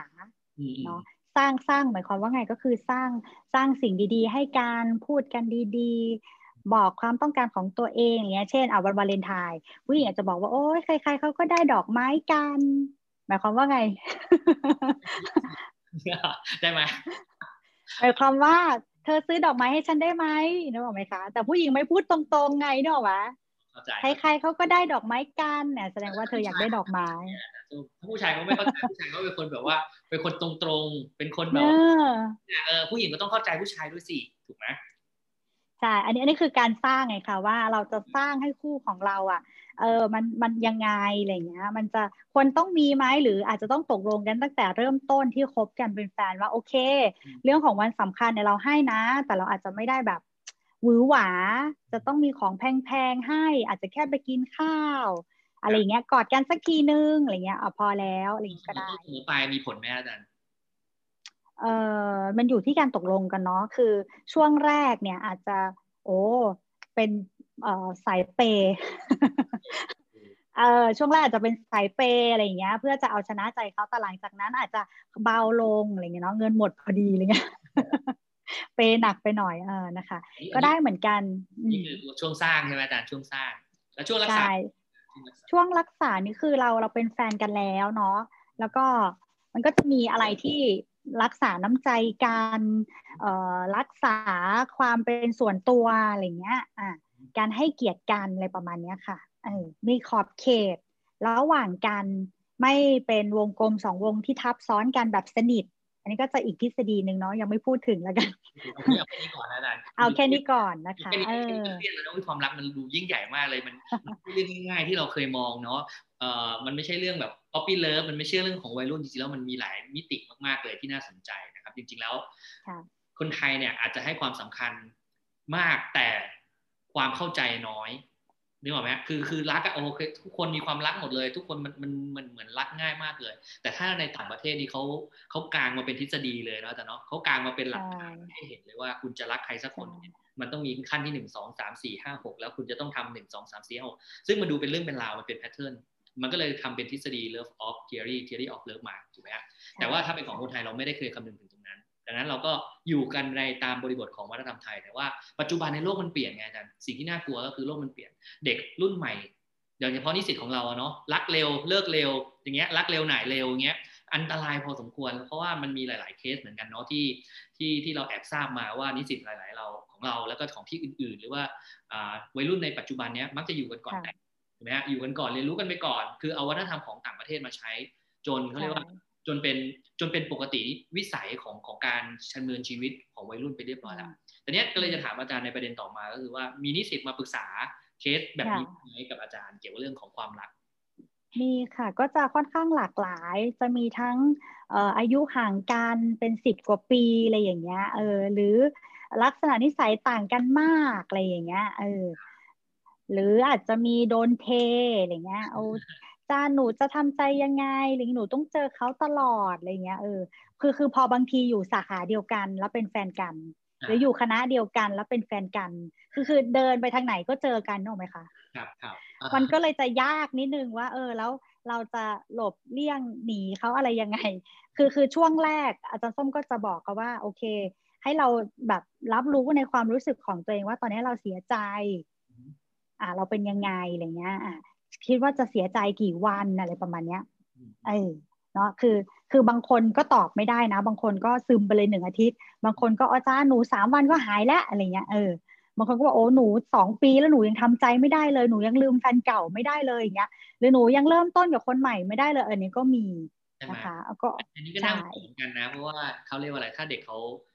เลิกกันเนี่ยบางคนก็เคยเจอเคสแบบนี้แบบกว่าจะทำใจได้ร้องไห้ฟูมฟายอะไรเงี้ย กว่าจะฟื้นตัวนี่ต้องใช้เวลาพอสมควรเนาะอาจารย์เนาะเรื่องเรื่องแบบนี้เรื่องความรักที่มันเป็นเรื่องละเอียดอ่อนที่อยู่ภายในของแต่ละบุคคลนะดังนั้นการที่เราให้คำปรึกษา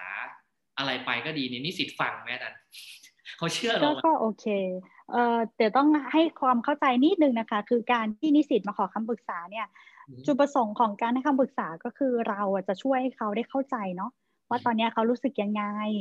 เขาเอ่ออยากเห็นตัวเองเป็นยังไง เขาจะมีแนวทางในการรับมือกับความรู้สึกอกหักโดนเทอย่างเงี้ยยังไงนะคะเราเราจะไม่ไม่ได้ไปบอกว่า อ่านิสิตต้องทำหนึ่งสองสามสี่เราจะไม่ได้เป็นแบบนั้นนะคะเออเราจะเป็นแบบไม่นำทางแล้วก็ไปช่วยเขาเคลียร์ในความรู้สึกมันมันมีอะไรค้างอยู่ข้างใน หรือบางทีมันอาจจะเกิดจากการสะสมจากความรักประสบการณ์จากคนที่ผ่านมาในอดีต อ่า อะไรอย่างเงี้ย เช่น เอ่อ ลืมคนเก่าไม่ได้เลยเริ่มต้นใหม่ไม่ได้เลยประมาณเนี้ย อืมอืมอืมอ่า ซึ่งอันนี้มันก็เลยเป็น เป็นอันหนึ่งที่ทำให้ เอ่อ บางเคสเนี่ย ติดอยู่กับความรักครั้งเก่า แล้วก็กลัวจะเริ่มต้นใหม่ หรือบางคนไม่อยากเลิก เพราะถ้าเลิกแล้วไม่รู้จะหาคนดีๆ แบบนี้ได้อีกที่ไหนอืมอันนี้คือความคิดของเขา อันนี้เขาเขาพูดเขาพูดกับอาจารย์เลย เออ อะไรอย่างเงี้ยนะคะ เราก็มันก็จะเป็นอีกอีก เราก็ต้องให้คำปรึกษาในเชิงที่ค่อยๆ ปรับกระบวนการคิดเขาเนาะมันอาจจะไม่ได้เป็นคนที่เสมอไป หรือบางทีเราอาจจะไม่ได้ไปเจอคนใหม่ เราก็เลยยังมีความกลัว การเริ่มต้นใหม่ กลัวการที่จะต้องเริ่มต้นใหม่ในหลาย ๆ เรื่องคืออันนี้มันจะเป็นธรรมชาติของมนุษย์เนาะอะไรที่มันเคยชินปลอดภัยเขาอยากจะทำแบบนั้นต่อไปอ่า แต่ถ้าอะไรที่มันแปลกใหม่ ไม่คุ้นเคย เปลี่ยนสถานที่เปลี่ยนคนอะไรอย่างเงี้ยเขาก็จะเริ่มรู้สึกกังวลก่อน แล้วก็เริ่มกลัวถึงอนาคตอ่าอันนี้ก็เป็นไปได้ นี่ก็เลยเป็นเหตุผลว่าเพราะอะไรนิสิตบางคน โอ้แบบรู้ทั้งรู้ว่าแฟนเราอะมีคนอื่นตลอดเวลาแต่ก็ไม่เลิกอ่าเราไปปรึกษาเพื่อน เหตุเกิดจากเพื่อนมาคุยกับอาจารย์ว่าอาจารย์หนูหนูเบื่อ หนูต้องฟังมันอีกแล้ว มันก็ต้องมาเล่าทะเลาะให้หนูฟังว่า มันทะเลาะกับแฟนว่ายังไงอะไรเงี้ย แล้วก็มาปรึกษาหนูพอหนูให้คำแนะนำไป มันก็ไม่เชื่อหนู มันก็ไปคุยกับแฟนคนเดิมอีกเลยหนูก็เป็นหมาเน่าอะไรเงี้ย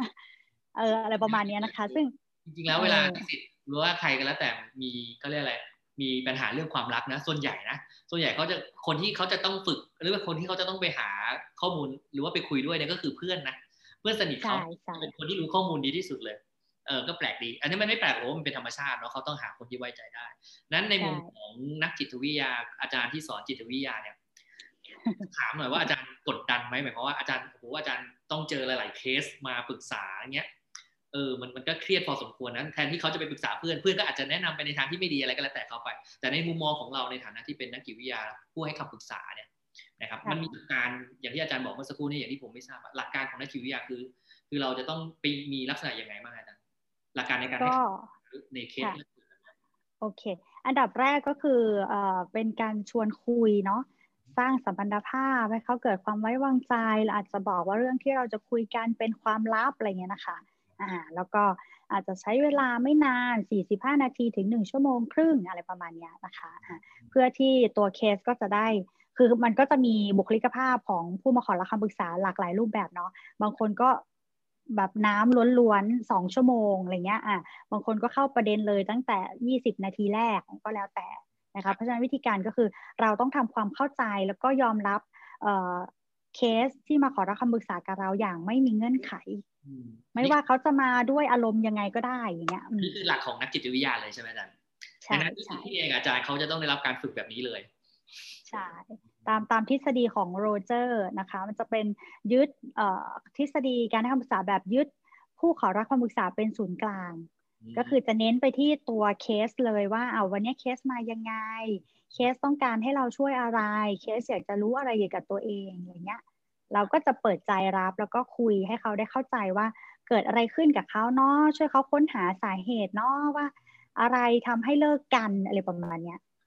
อ่า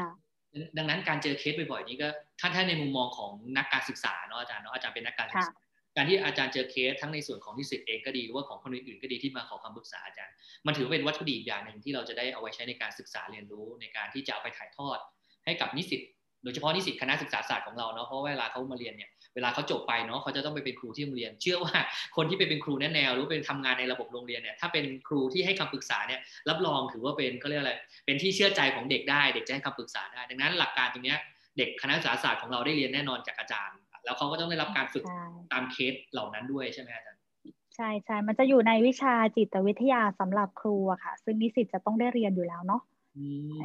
ก็ดีนะอาจารย์ก็ได้เคสได้เห็นเคสได้เขาเรียกได้มีภูมิคุ้มกัน แล้วอาจารย์ก็คงจะได้ผ่านอะไรมาเยอะมากเนาะในส่วนของเคสอะไรต่างๆเคสแปลกไหมอาจารย์มีเคสแปลกๆที่จะเล่าให้ฟังไหมเอ่ย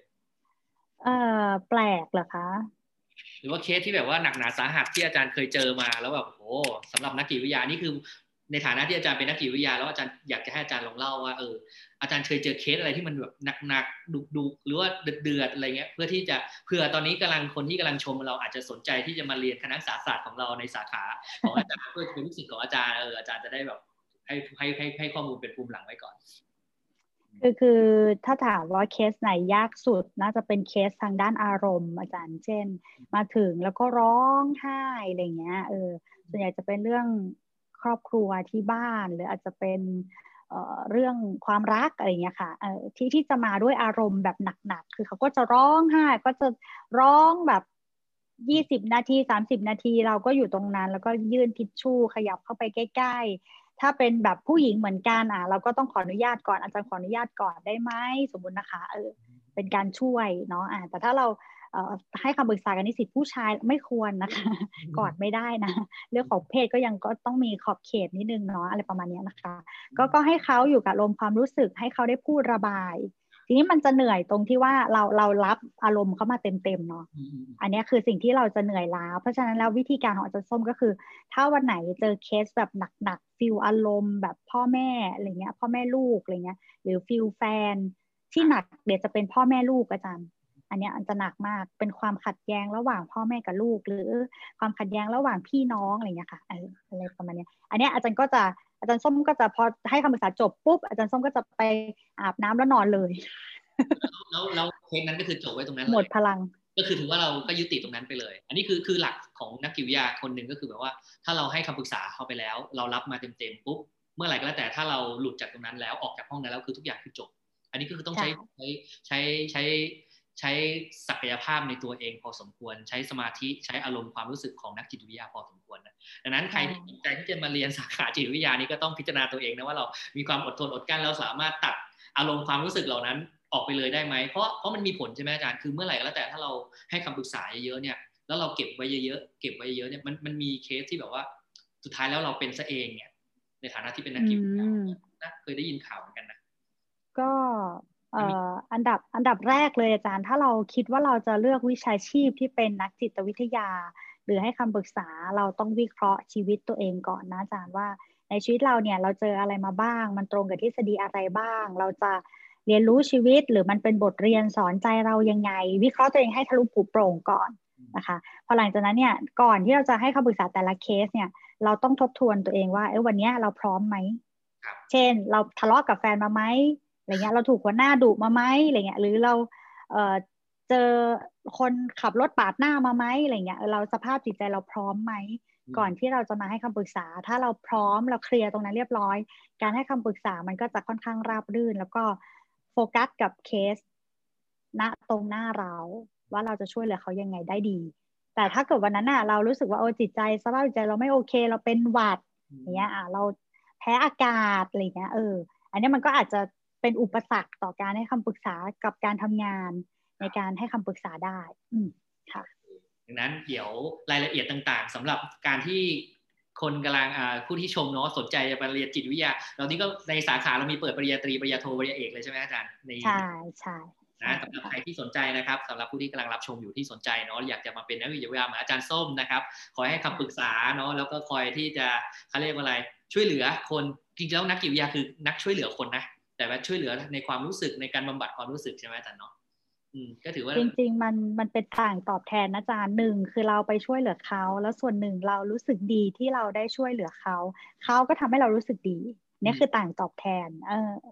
มันทำให้ผู้ให้คำปรึกษาก็เกิดการเห็นคุณค่าในตัวเองเหมือนกันอะไรเงี้ยแต่อันที่เป็นข้อควรระวังก็คือ ต้องระวังว่าเราจะไม่เขาเรียกว่าอินไปกับเคส คือถ้าเคสนี้ช่วยไม่ได้ก็คือช่วยไม่ได้นะ ก็คือปล่อย ส่งต่อให้จิตแพทย์ไป อย่าไปยั้งยื้อเขาไว้หรือพยายามอะไรอย่างเงี้ย จนจริงๆ เราช่วยไม่ได้อะเออแล้วก็ต้องควรจะส่งต่อไปอะไรเงี้ยนะคะ มันจะมีทั้งได้แล้วก็ช่วยไม่ได้สำหรับครูแนะแนวหรือว่าครูนักจิตวิทยาประจำโรงเรียนนี่ก็ถือว่าเป็นด่านแรกเนาะอาจารย์เนาะในการที่จะคัดกรองผู้คนหรือว่าคัดกรองนักเรียนหรือว่าลูกศิษย์ของเราเนี่ยแล้วก็ดูสังเกตพฤติกรรมเนาะเพราะว่าเมื่อสักครู่นี้อาจารย์บอกว่าคือถ้าเคสไหนที่เรารู้สึกว่าเรารับมือไม่ไหวแล้วเนี่ยมันจะต้องต่อไปที่เคสก็คือคุณหมอ หรือว่าจิตแพทย์ซึ่งที่มีเลเวลสูงขึ้นไป เพราะว่าในระดับนั้นเขาอาจจะมีการให้ยาให้อะไรก็ว่ากันไป ในส่วนที่ส่วนในส่วนของเราก็ถือว่าเป็นส่วนหน้าด่านในการที่จะช่วยเหลือนักเรียนลูกศิษย์ของเรานะครับ แล้วก็คนอื่นๆที่เข้ามาขอรับคำปรึกษานะครับโอเคครับอาจารย์วันนี้ถือว่า ถือว่าเราได้อัธรสนะอาจารย์นะต้อนรับวันวาเลนไทน์นะครับ ก็วันที่ 14 กุมภาพันธ์วันวาเลนไทน์นะครับ ก็ถือว่าเป็นการเปิดนะครับ เปิดเวทีเสวนานะครับ เปิดพื้นที่ทางวิชาการนะเราเราก็หวังว่า ในส่วนของศูนย์บริการวิชาการคณะศึกษาศาสตร์มหาวิทยาลัยศรีวิโรจน์เนี่ยเราต่อไปนี้เนาะเราก็คงจะมีเขาเรียกอะไร EP อื่นๆตามมานะครับ แต่ว่าเราก็จะเวียนไปนะครับ ดังนั้นก็อยากให้ติดตามนะอยากให้ติดตามว่าใน EP ต่อๆไปเนี่ยเราจะพูดคุยเรื่องประเด็นอะไรนะครับแต่ว่าการคุยของเราก็จะสบายๆจะไม่เน้นวิชาการมากนะครับเขาเลยไม่ใช่เน้นวิชาการเน้นวิชาการเนาะแต่ว่าอาจจะไม่ได้ซีเรียสต้องแบบว่านั่งฟังมากก็คืออยากจะให้ได้อัตรสในความรู้นะครับ แล้วก็ความสุขแล้วก็แลกเปลี่ยนเรียนรู้กับวิทยากร เดี๋ยวข้างหน้าจะเป็นอะไรเดี๋ยวจะอุบไว้ก่อนนะครับ รับรองรับรองเด็ดหนะเด็ดเด็ดแน่นอนนะครับ ก็วันนี้อาจารย์ส้มขอบคุณมากอาจารย์ส้มมีอะไรจะสรุปอีกไหมเอ่ยขอบคุณนะคะ ขอบคุณทุกคนที่อุตส่าห์รับฟังเนาะมันใช้เวลานานเหมือนกันเนาะแล้วก็ถ้าสรุปจริง ๆนะคะ วันนี้ก็คือความรักเป็นสิ่งสวยงามนะคะ แล้วก็เกิดได้กับทุกเพศทุกวัย เกิดได้กับทุกช่วง เวลานะคะ แล้วก็ความรักอยู่รอบตัวเรานะคะ อาจารย์ส้มก็ยังเชื่อว่าความรักคือการให้นะคะให้ให้ในสิ่งดีๆต่อกันเสมอมา แล้วก็รักษาไว้ให้มันยังคงอยู่กับเรานะคะนั่นคือความรักที่เรามีโดยผ่านตัวเราเองนะคะ เป็นคนส่งต่อ ไม่จำเป็นจะต้องเป็นแฟนก็ได้นะคะ เป็นคนเป็นเพื่อนเป็นพี่เป็นน้องเป็น คนขายกับข้าว คนทั่วไป ถ้าเรายิ้มแย้มอัธยาศัยดีกับเขานั่นก็คือการที่เราบอกแล้วแหละว่าเรากำลังให้ความรักกับคนเหล่านั้นอยู่นะคะก็ยิ้มให้เยอะขึ้นเนาะอันนั้นก็คือสิ่งที่ช่วยให้โลกมันสดใสขึ้น ช่วยให้โลกมีสีสัน ให้มีความรักให้กับทุกๆคนค่ะ ขอบคุณค่ะคุณครับอาจารย์ส้มสุดท้ายแล้วความรักทุกคนนะครับ แล้วแต่ว่าคนจะนิยามว่าอย่างไร นะครับแต่สุดท้ายแล้วก็วันนี้ก็ถือว่าจบลงได้ด้วยดีนะครับก่อนอื่นก็ต้องขอขอบคุณอาจารย์ส้มนะครับขอบคุณค่ะนะครับวันนี้ก็คงจะไว้แค่นี้แล้วกันนะครับเดี๋ยวเดี๋ยวพบกันใน EP ต่อครับขอบคุณครับ สวัสดีครับสวัสดีค่ะ